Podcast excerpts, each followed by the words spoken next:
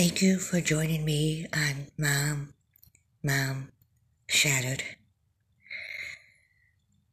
First, I'd like to state that I am not a medical professional or a therapist of any sort.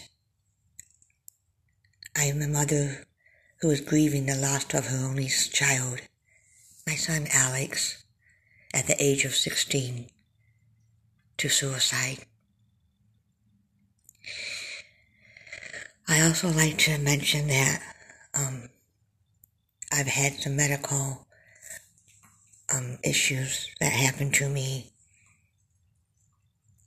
Um, so my memory and my speech is going to be a little off more than normal. So please bear with me.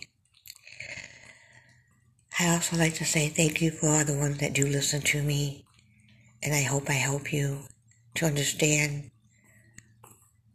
the grieving process that happens when you lose your, a child to suicide and the struggles that I deal with every day of my life without my son.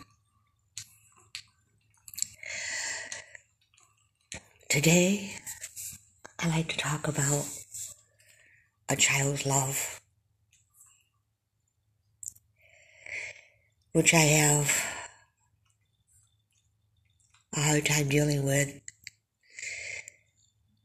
because I don't understand why my son left if he loved me.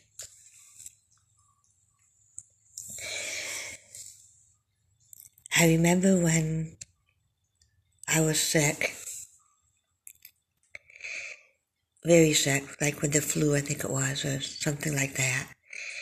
And Alex was about maybe six years old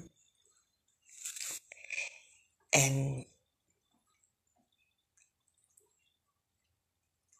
no, he was maybe maybe four four or five years old, and I didn't like to leave him alone in the house anywhere, so I always stayed wherever he was most of the time. And I was laying on the couch, and he knew I didn't feel good, and he walked over to me and he said, "Mom, do you want me to rub your feet?" And I said, sure. He took his little hands and put his hand on my toes and squeezed each foot three or four times and looked at me and said, Do you feel better, Mom? And I said, Yes. Thank you, Alex. I feel better. Then he said, Mom, you need to eat. And I said, Oh, Alex, I'm not hungry, honey. I can't eat. Mama doesn't feel like eating right now. He goes, I'll be back. He goes into the kitchen, and I can hear the cupboard doors opening and shutting, the refrigerator opening. I'm just laying there thinking I need to get up and see what he's doing.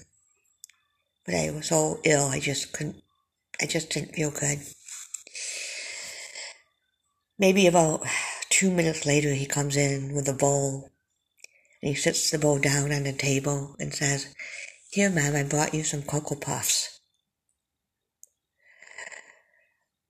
I felt better. My son was showing me that he loved me.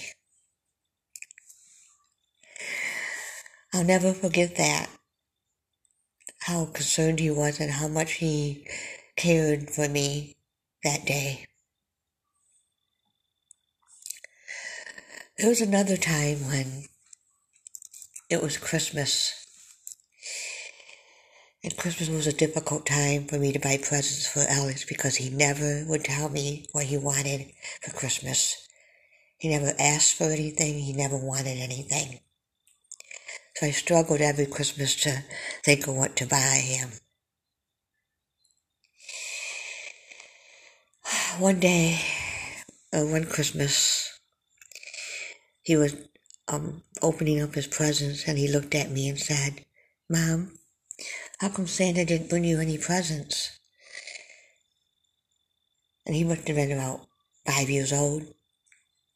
And I said, I didn't ask for any presents. Mama doesn't need any presents. And he stood up and walked over to me and handed me one of his presents and said I can have that. I started crying.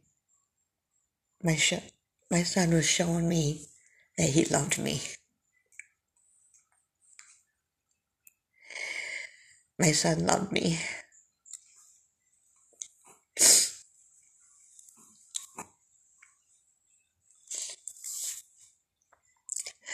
Alex did a lot of things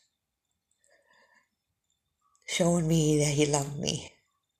There were many times when we would be driving to school or driving home from school, and he would put his hand on mine.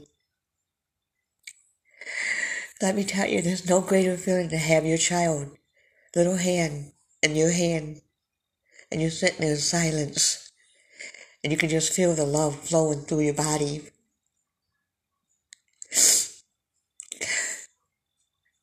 My son loved me. But I struggle every day, wondering if my son loved me, then why did he leave? Why did he leave me?